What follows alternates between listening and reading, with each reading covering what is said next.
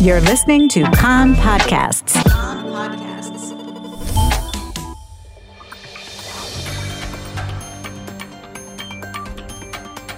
You are listening to the English language news of Kan, the Israeli Public Broadcasting Corporation.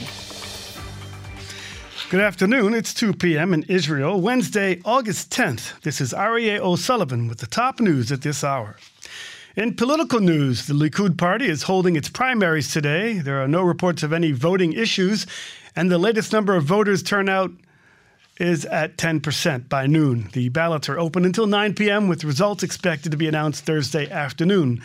The Likud party is the largest party in the country and has about 140,000 registered voters. The elections are on November 1st. The Labour Party held it today with newcomer off list some veteran members. MK Naama Lazimi finished first place and will be number two behind party chairwoman Merav Michaeli.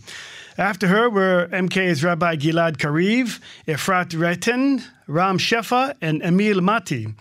Public Service Minister Public Security Minister, excuse me, Omer Barlev finished in eighth place, and Diaspora Affairs Minister Nachman Shai in 16th place.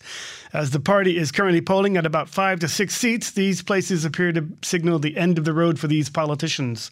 About 23,000 of approximately 40,000 eligible voters participated in the Labour Party primary vote.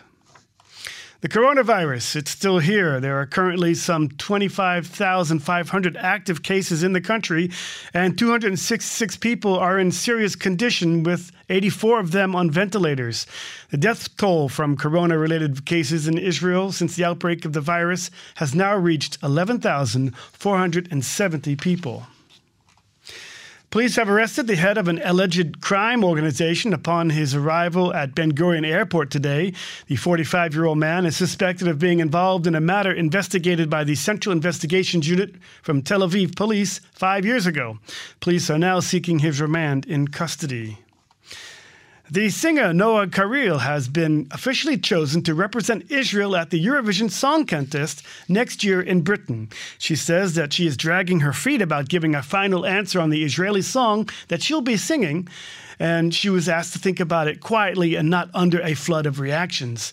In her first interview since she was named Israel's contestant in the Eurovision, Karil told Kan she was proud to represent the country. She said that she still hasn't worked uh, started working on a song, but that it will be strong and with a message.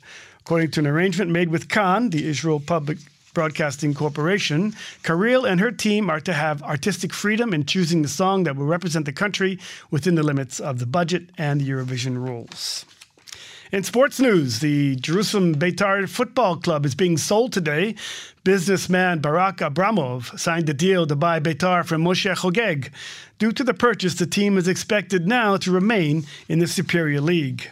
Taking a look at the weather, and it will be slightly cooler, mainly in the hills and inner parts of the country. Tomorrow, a little hotter, mainly in the north.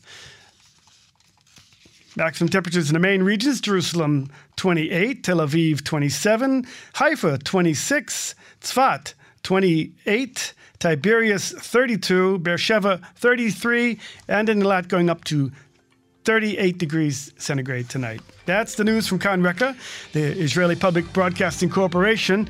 Join us at 8 p.m. Israel time for our one hour news program.